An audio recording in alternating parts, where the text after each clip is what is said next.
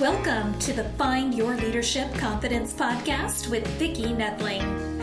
You are about to discover impactful lessons that help you grow as an individual, grow your confidence, and find the positive and good within you so you powerfully and authentically become the best version of yourself. Be sure you visit our website at www.findyourleadershipconfidence.com. While you're there, subscribe to us via your favorite network. Now, tune in, get ready, and enjoy the journey of emerging as a leader of exception in the 21st century. Welcome, everyone, to the Find Your Leadership Confidence podcast. I'm your host, Vicki Nedling, coming to you from Roswell, Georgia. The goal of this podcast is to bring topics and guests that will empower you to grow your business and take it to the next level. Today, I am very pleased to have Cory Fisk as my guest. And Cory is going to talk about women in construction. Is it really necessary? Let's find out a little bit about her. So, Cory has been involved in almost every aspect of the construction industry federal, tribal, pu- public works, commercial, and residential projects working as a field engineer, construction and project manager, facility director executive, private consultant, facilitator, and educator advocate for over 18 years as a college professor. Cory is a graduate of Texas A&M University, Bachelor of, of Science, and a Master in, of the Arts in Curriculum and Instruction. Cory's experience lends her a unique perspective and well rounded approach to building professional and personal life balance strategies with a mm-hmm. focus on self awareness, transitional skill sets, mindset, leadership, and construction management curriculum for the profess- personal development program of construction management online. and again, we're going to talk about construction, women in construction. Is it really necessary? Please welcome Cory Fisk. Hi, Cory. Hello, thank you. And thank you so much for having me today. Oh, I just, as we were chatting earlier, uh, as soon as I saw what you did, it just brought back some memories from the days as construction coordinator and um, so I thought I definitely need to have Cory on. We always start out with a simple, easy question for you.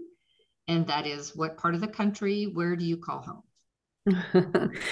well, I do call Northern California home. And oh. so um, it's two hours northeast of Redding, California, is where I was raised. So it's up in the mountains. But my husband and I reside in Valley Springs, California.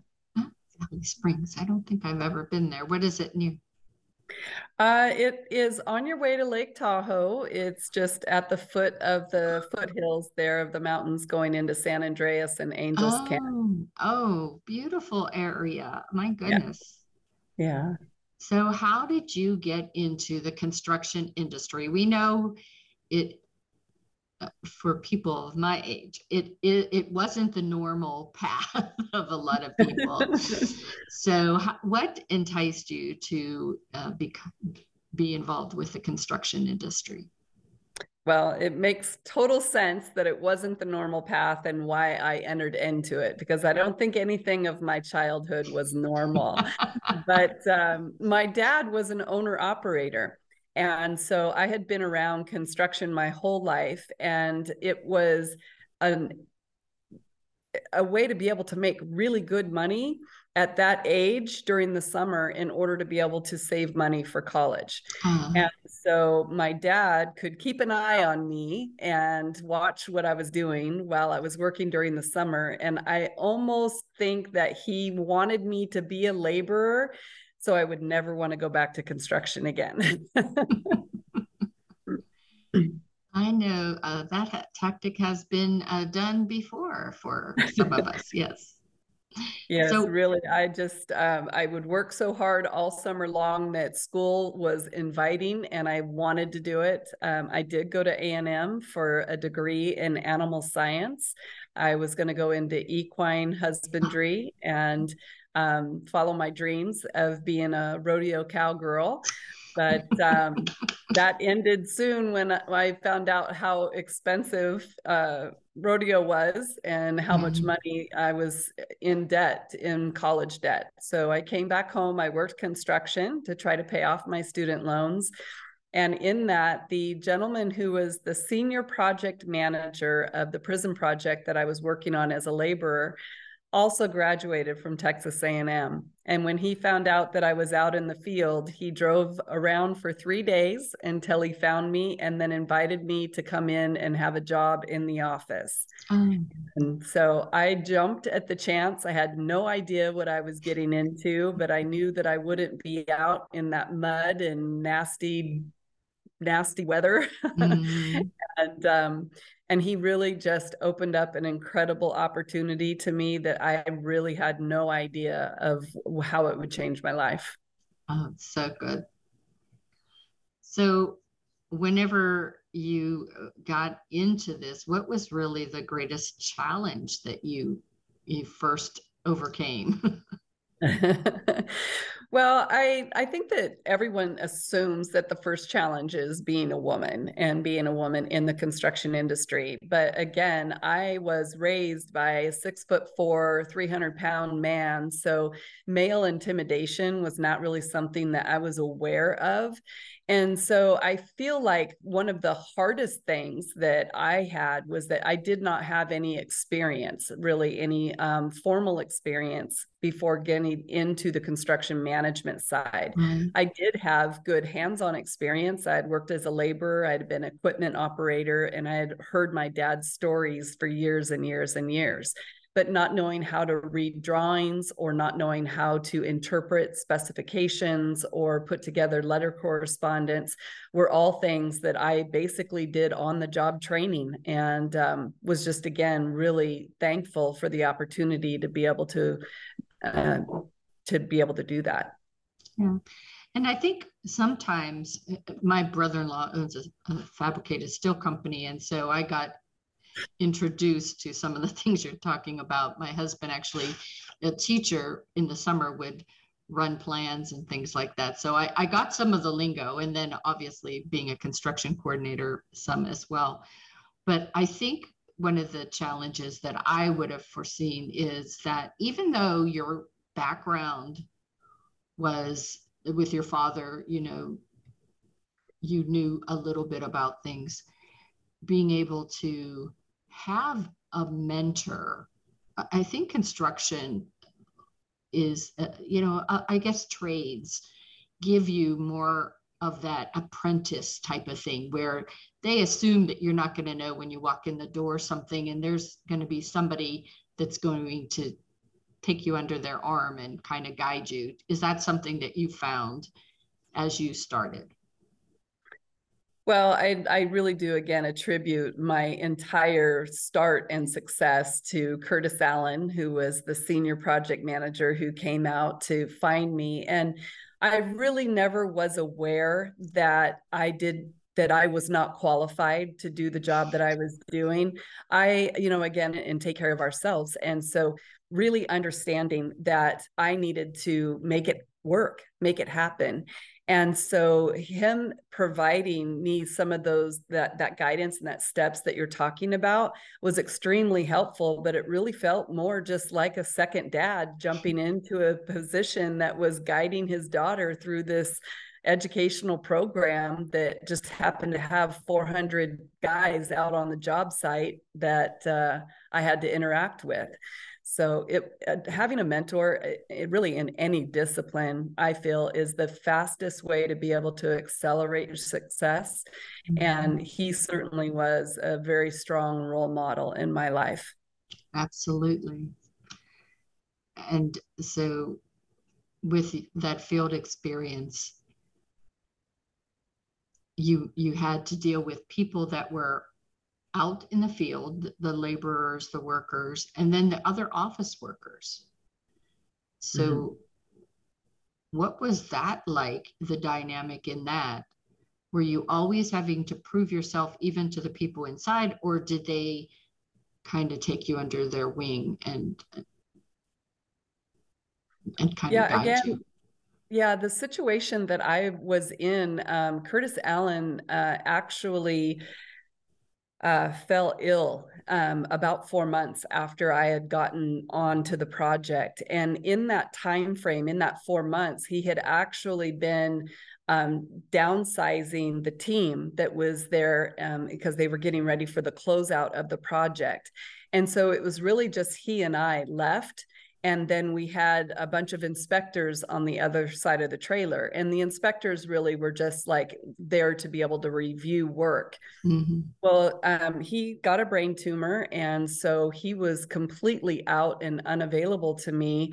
Again i was 24 years old with an animal science degree with very little formal you know education in this side and everyone else had already been released. And so the inspectors, basically, there were five of them, took me under their wing and they guided me through the, the process. And I it was the first time that I had a female role model who was in a, an extremely powerful, high level position and being able to watch her work in all of this. And she was the director of the California Correctional System. Mm she she just told me she had perfect faith in me. And i don't know if i was working off of false confidence but literally having her feel like i could do it let me know that i could do it. And so anytime that i needed any guidance or any assistance um, they were all there. And i wasn't scared to ask questions. Um, i never yeah. felt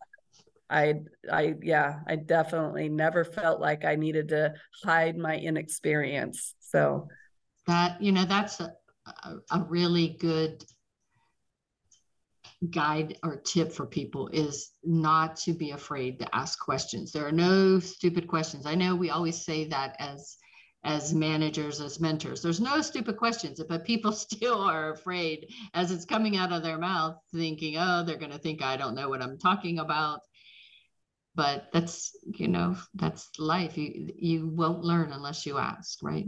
Uh, absolutely. And especially in the construction industry where the word vul- vulnerability doesn't really exist right? So being able to show people that you're willing to expose that you don't mm-hmm. know it actually gives them confidence to be able to uh, ask in those situations as well. But it's really just not just, just about asking how do i do this it's really about asking can you help me? Can can you help lead me through this? And mm. so really knowing and understanding that it's it's the ask. The ask is really where the power is. Absolutely. So i'd like your opinion of the current state of labor shortage and prediction for the next 5 to 10 years. And the reason why this was important to me i spent the last year, I went back to my old employer. They had called me to lead to set up a PMO for a project that I had wanted to do a long time ago, let's just say.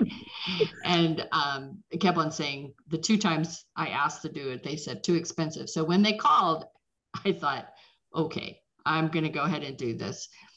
But it when it was only supposed to be six to nine months, in 2021 and it went to a full year that I ended in 2022 because of of labor and shortages. So where are we now with all that?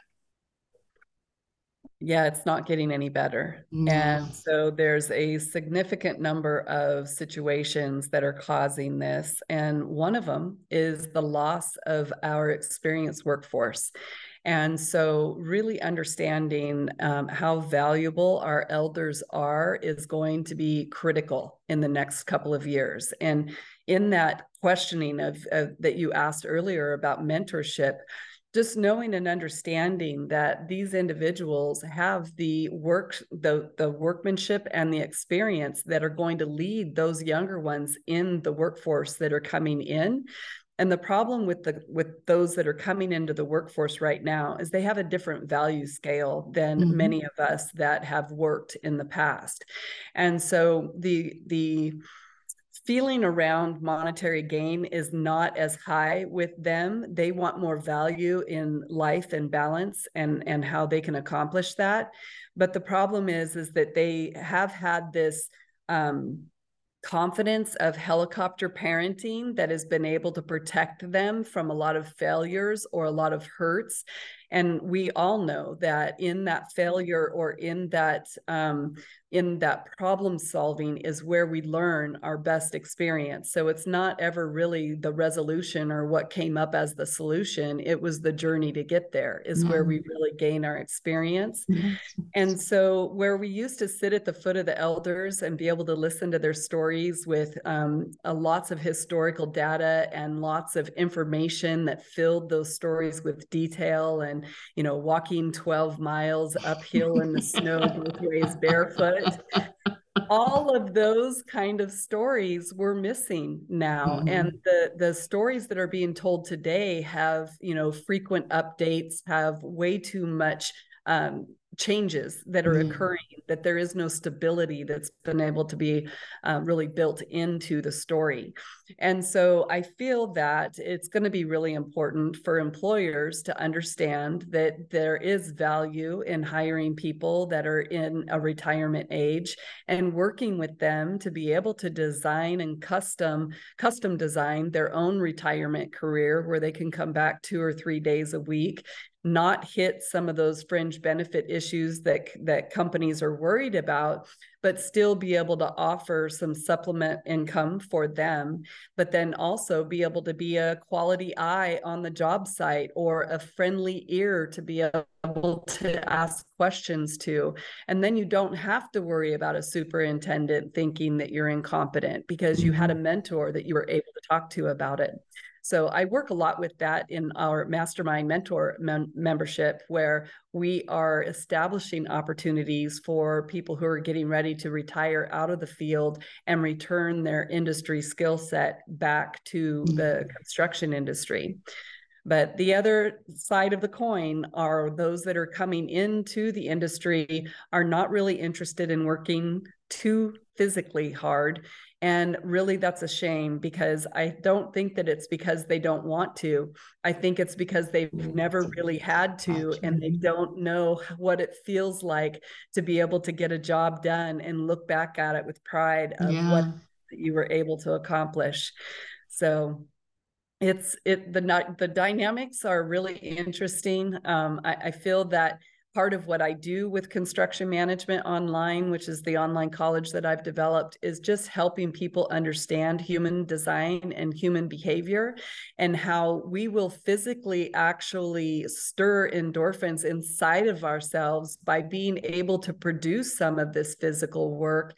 And it allows us to be able to have an appreciation for it and understand how really important it is but then also for companies to understand that that order of precedence and making people work in the field before going into the office gives them an appreciation of what it takes so that when you are a manager in the office you know that what it's like to be 8 hours in a trench in 110 degree weather. You know you know what it's like to be talked down to and that when you're a manager maybe you will be less likely to do that if you came through the ranks like everyone else. So as you were saying that it it uh, again brought back memories. Um, one of the things that I recall just in the recent is in that year that I was a project lead for that. My whole role was to teach the youngins, to teach the kids, because I knew I. This is a five-year project. I knew I wasn't going to be there five years, and so I, I had to spend time giving information to folks that they would not get unless they experienced it. So telling stories, if you will, as you were recounting, but also to be able to have them understand why. You know, I can tell you how, but it's important as that mentor, a coach, in that role to say the why so that you understand the value. And then I went way back, Cory, way back to whenever I I worked for UPS and I had um, probably in my third year there, they had a strike. And I had to go out and help deliver packages. But I also, then after that strike was over, I had to teach all these new people how to load a trailer. And it, as you said, gave you such a great insight so that when I went back into the office and was doing projects, I could better serve my team because of the value of what I learned in the field. Uh, or uh, PP&G required all of its folks to start in lower level jobs for at least six months to a year so that they would then be able to give more value and benefit to folks as they moved up in the company. And I think there are some things, you know, change is great, but sometimes we have to go back and do some things that worked, I would think. Well, you know, and this is really hard in the construction industry because we keep things very close to our chest because mm-hmm. they, we, there is the threat of being fired if you give too many of your trade secrets away. And so that's been something that we've been taught is to keep that information close to us and not share it. And so with the mastermind mentor, I go through and offer the ability to be able to teach, but knowing and understanding that no matter where we are in our life, that we're too steps ahead or two steps behind someone else. And the effort of teaching something helps you become an expert in it when you have to break it down in such a way that it becomes something that somebody else can really understand what you're trying to get across and what you're saying. So, just as you're saying, as you going and really breaking it down and then being able to show them how that needed to be done was able to probably inspire new innovative ideas for yourself of how it is that you could do it even better. And mm-hmm. so it allows you to be able to um, experience the gift of that growth as well. And in construction coordination construction project management as well as the project manage the projects i did were from it to just operational things. And i it always excited me because in the beginning in that information gathering point. That's where i forced all of the people that were doing things to sit down and write down what they were doing and to be able to map to process map the processes they were in and see how can i change those processes to make them more efficient more better.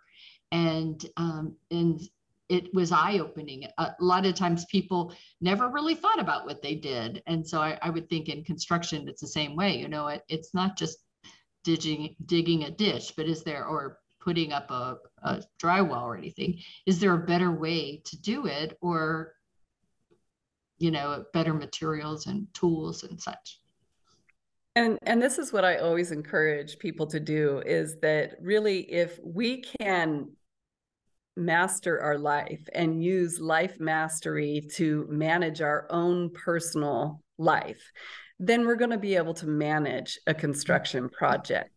And so the skill sets that we're using are foundational life master skills that we use every day that are organization, budget, management, things that uh, we do use to be able to manage our own lives. And so just uh, aligning it and transitioning it over into construction terminology for a $200 million job just means that you're breaking that up into 200 million little pieces in mm-hmm. order for it to match what you've been doing in your personal in, in your personal journey.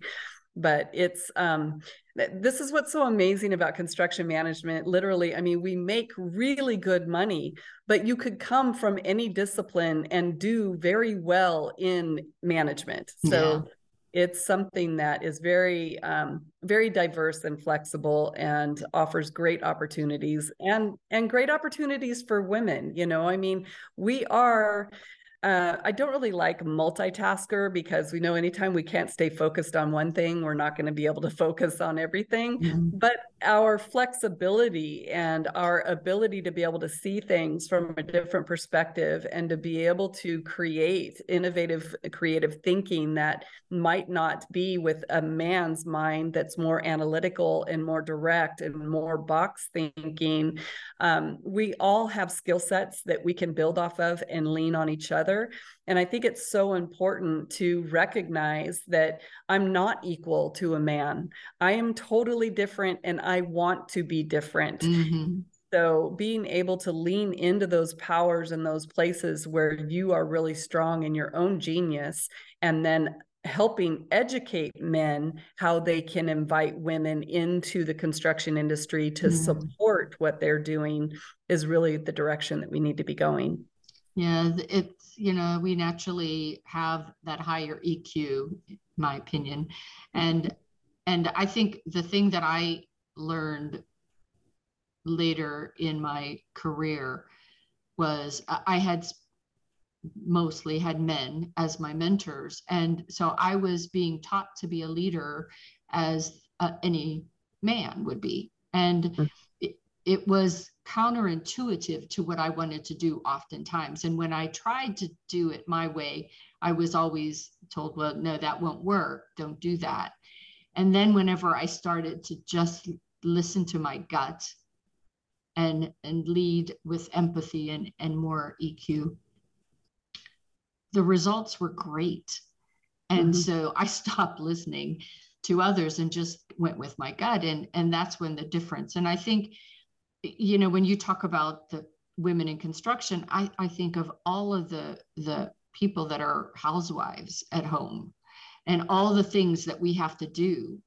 And the pandemic was like a stretching us thin because we were workers, we were housewives, keeping the house clean, feeding, laundry, teaching, and still maintaining some semblance of uh, sanity.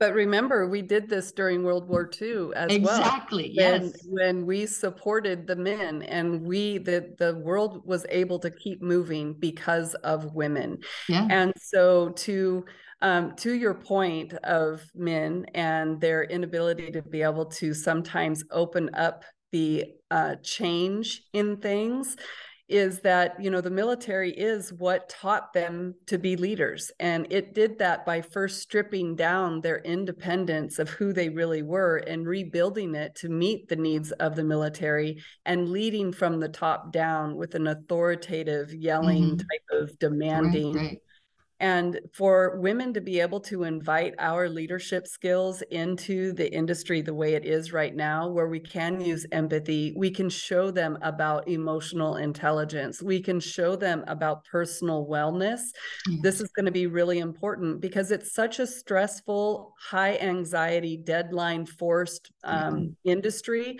that there's a lot of stress that ends up um, feeding inside chronically in within our bodies and because men are much less likely to write in their journal or to talk to anyone about it, they hold mm-hmm. on to this a lot worse than women do.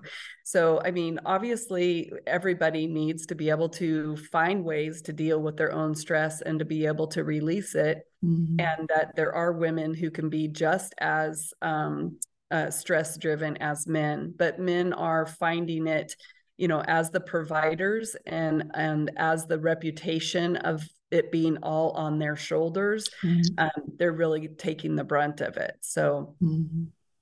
it's yeah. just important for us to all work together really we all have just amazing contributions that we can put into this and the the importance is educating those that are resistant and showing them that they are the cause of the resistance it's mm-hmm. not because of the the need is not there because the need is there it's mm-hmm. that they're thinking and they are causing the resistance mm-hmm. so what other strategies would you suggest to tra- tra- transition the workers from the field to the office without hurting that bottom line or productivity So this is a really big problem within construction companies because a lot of times what will happen is they will have somebody really good in a position and then not want to promote that person because that person is really good serving the company in that particular position. And so the realization needs to come that if that person has made it clear that they would like to become an estimator or a scheduler or move into the office, that that company better start finding a way to be able to train somebody down the stream in order to be able to replace them because if they don't do that that person's going to leave anyway mm-hmm. so instead of trying to hold that person in a slot to benefit the company the company really needs to look more at what's going to benefit the individual because when they're happy and they're in their best skill set they are going to produce even more and better mm-hmm. quality work. And so the strategy would be, you know, knowing and understanding that we all have to have sacrifice in order to have big gain. So those small sacrifices are going to be things that maybe we don't want to do, but we know that we're not going to be there very long. So as long as we're there, we might as well make the best of it and learn what we can and then move into the next the next um, trip or the next journey of experience and then be able to work you know three or six months mm-hmm. in that next one and then if we make our travel clear so if we have a clear destination and we know for a fact that we want to be a construction manager or we want to be an estimator we have to know that ahead of time and make that very clear to that company and that owner that that's what our vision is so that while we're working these little milestones and we're getting these cleaned up and taken taken care of and learning along the journey that that journey can start aligning with that specific position that that company is going to have for us. So i i just think that um, you know everybody wants immediate gratification. Everybody wants to be in the position right now. And we really need to understand that it needs to be small sacrifice for big gains and we need to be willing to do some of the hard stuff knowing and appreciating that we don't have to stay there very long but if we don't want to be there a long time we better pay attention and learn as much as we can in that moment that we're there. And conversely i think this is a less a, a, a good lesson or good instruction for for the managers the the owners of the business when you are hiring the the person should be understanding the opportunities that you to get your a players you need to really be asking the questions in those interviews to bring out what that person wants to do to grow in this organization. And if they indicate that this is the growth that they have then it's that job expectation that you talked about that that that journey needs to be clearly called out. And as you talk about it the expectations then you can see if that person is excited or not. And if they're not then then don't waste your time hiring them because yeah, it's going to be a disappointment Mm-hmm. And, and, this is a hard one, right? Because I mean, how many times have you looked back on your life and thought this is exactly where I was going to end up? Like oh, yeah. when when you have somebody and you're asking them, what is it that you want to do for the rest of your life? There's often a, a bit of confusion because they don't really know what what is out there. They don't really know what's available. But by a company building what i call a destination map um, being able to to kind of identify what you're going to be doing in that career the most important thing to express to them is the understanding that they can grow outside of that path and redesign another path. Because people start to feel as though once they've decided to go in one direction that that's the only direction that they can go in. And again as a college professor i see it all the time when these students are starting to take coursework and investing thousands of dollars in a certain pathway and they continue down that pathway even when they figured out that that's not what they want to do. So it's very unfortunate that our high schools have taken out vocational education the way that they have, because this was the opportunity for students to do more exploration of what it is they want to be or do the rest of their life. So mm. even in knowing that I've graduated from college and I have a construction management degree and therefore I want to be a construction manager, there's still such a breadth of opportunity out there that of so many unknowns and different paths that we need to be really really clear when we enter a company what is going to be available ahead of us mm-hmm. and then possibly even potential timelines like if I'm going to be a field engineer, I know that my experience probably is going to take a two-year time frame before I will be promoted to the next spot. That way, if you can't wait two years, then you need to go find another company that can mm-hmm. promote you in a year. But you also need to be realistic with yourself. If those two years are because of a, spe- a specific or certain type of education that you have to experience in order to be able to move forward, then that's the time that you have to put in. You can't skip experience. Yeah. I just can't do it. Yeah. You can accelerate it with a mentor who can guide you through some of the loopholes of not making some of the same mistakes, but you can't skip experience. Yeah. So whenever I graduated from high school, even though I was at the t- top of my class, my parents couldn't afford college.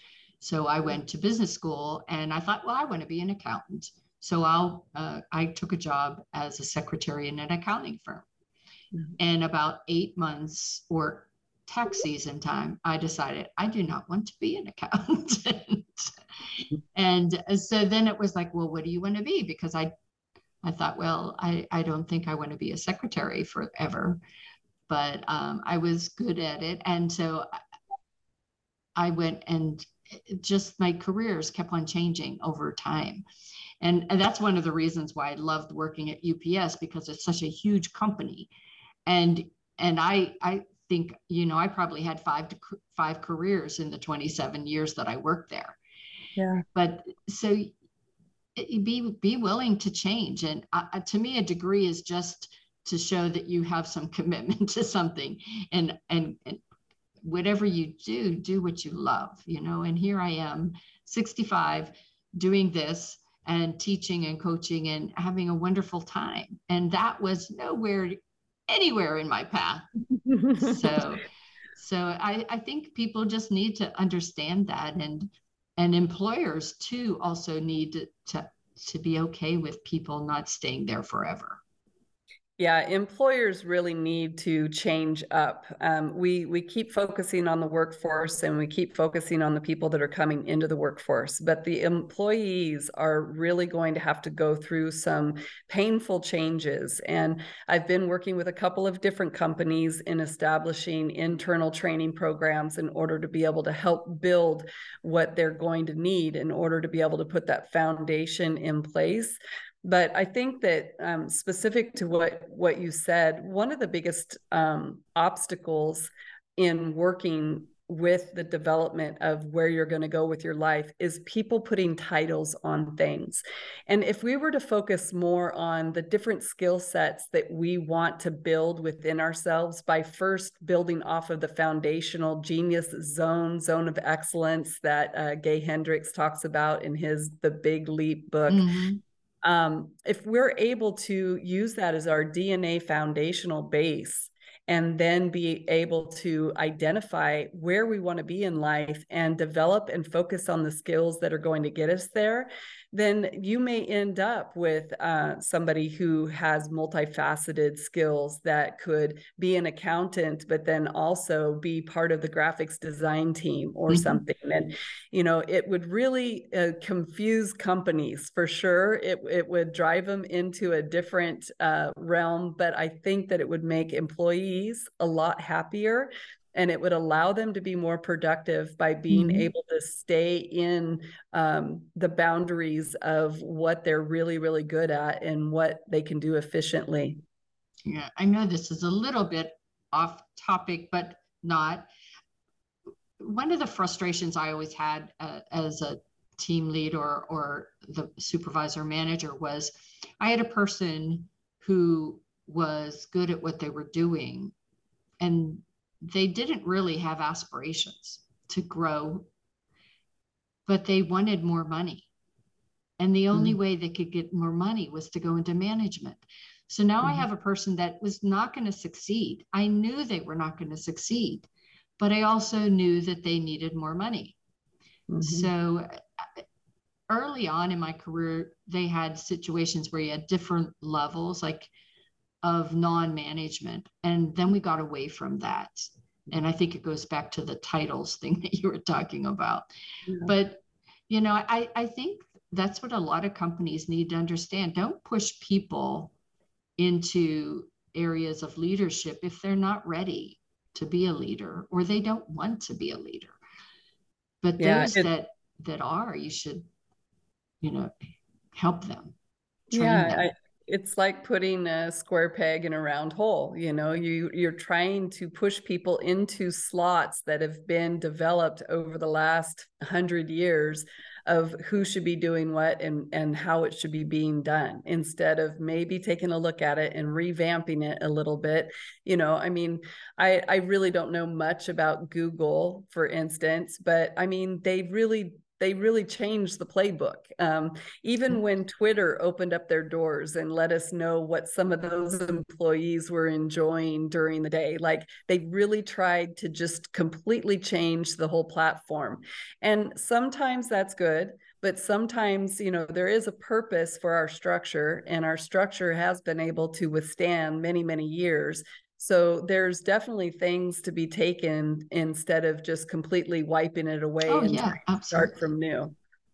Yeah. I, I think first employers need to understand that their their organization all comes down to their people. Yeah. Absolutely. And their people have to be appreciated.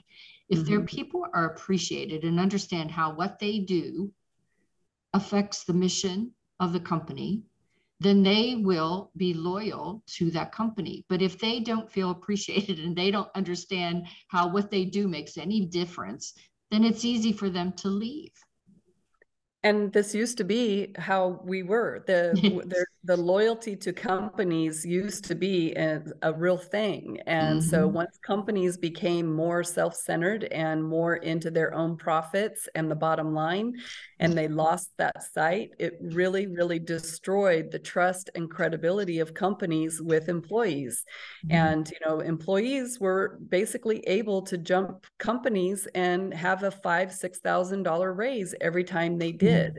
So, you know, there are companies out there that are going to pay good employees. We are um, we're we're definitely in a shortage in our work uh, workforce right now, and we're definitely in a shortage of skilled workers, and mm-hmm. not just hands-on skill. I'm also talking about just common sense, practicality, and mm-hmm. um, you know, intellectual, critical thinking, problem solving mm-hmm. types of skill sets. Absolutely. Well, this has been a tremendous conversation, and all from the top, topic of women in construction. So exciting to talk with you today. And we're going to skip the rapid fire and go right to our slides.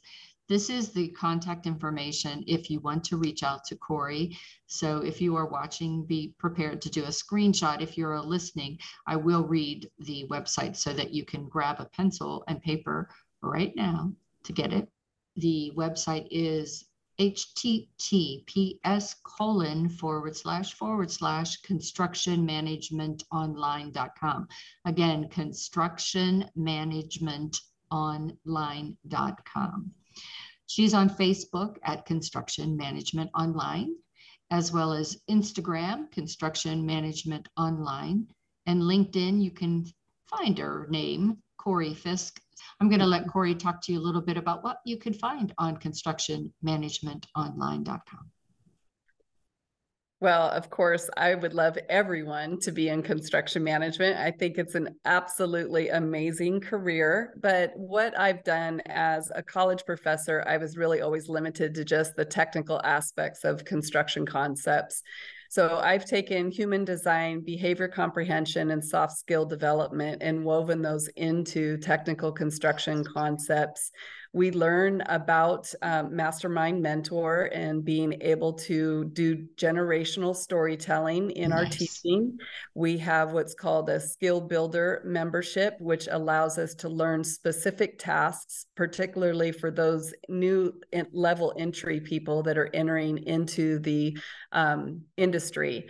And then for the corporations, companies, and for individuals looking for specific construction paths, we have Construction Management Online, which is a college that identifies a path for construction management, construction, construction administration, or construction leadership. And it it is here to support women but i support men as well. And um, are open to anyone who wants to come into this great uh, occupation. Awesome. So again, to learn more, you can go to constructionmanagement.com slash contact us to be able to talk with Cory directly. Cory, thank you so much for being such a wonderful guest and sharing all the information and um, all the tips and great insights. I love the fact that you include that human design piece to what you're teaching. I think it's just so important for people to understand that you have to lead differently than we did in the 70s and 80s when I started. and the the more of us, all, young and old, that start to change, I think the world will will certainly start to accelerate and um, exciting times coming. I think. Absolutely. Thank you again so much for having me. It was a pleasure getting awesome. to meet a construction sister. awesome. All right. So I will uh, end as I always do to remind everyone that life is a journey. It's up to you to enjoy the ride. This is Vicki Netling signing off. Thank you for tuning into the Find Your Leadership Confidence podcast with Vicki Netling, where we share impactful lessons that help you grow as an individual, grow your confidence, and find the positive and good within you so you powerfully and authentically become the best version of yourself. Remember to visit our website at www.findyourleadershipconfidence.com and enjoy even more great episodes like this one. Again, while you're here, subscribe to us via your favorite network. We look forward to seeing you next time on the Find Your Leadership Confidence podcast.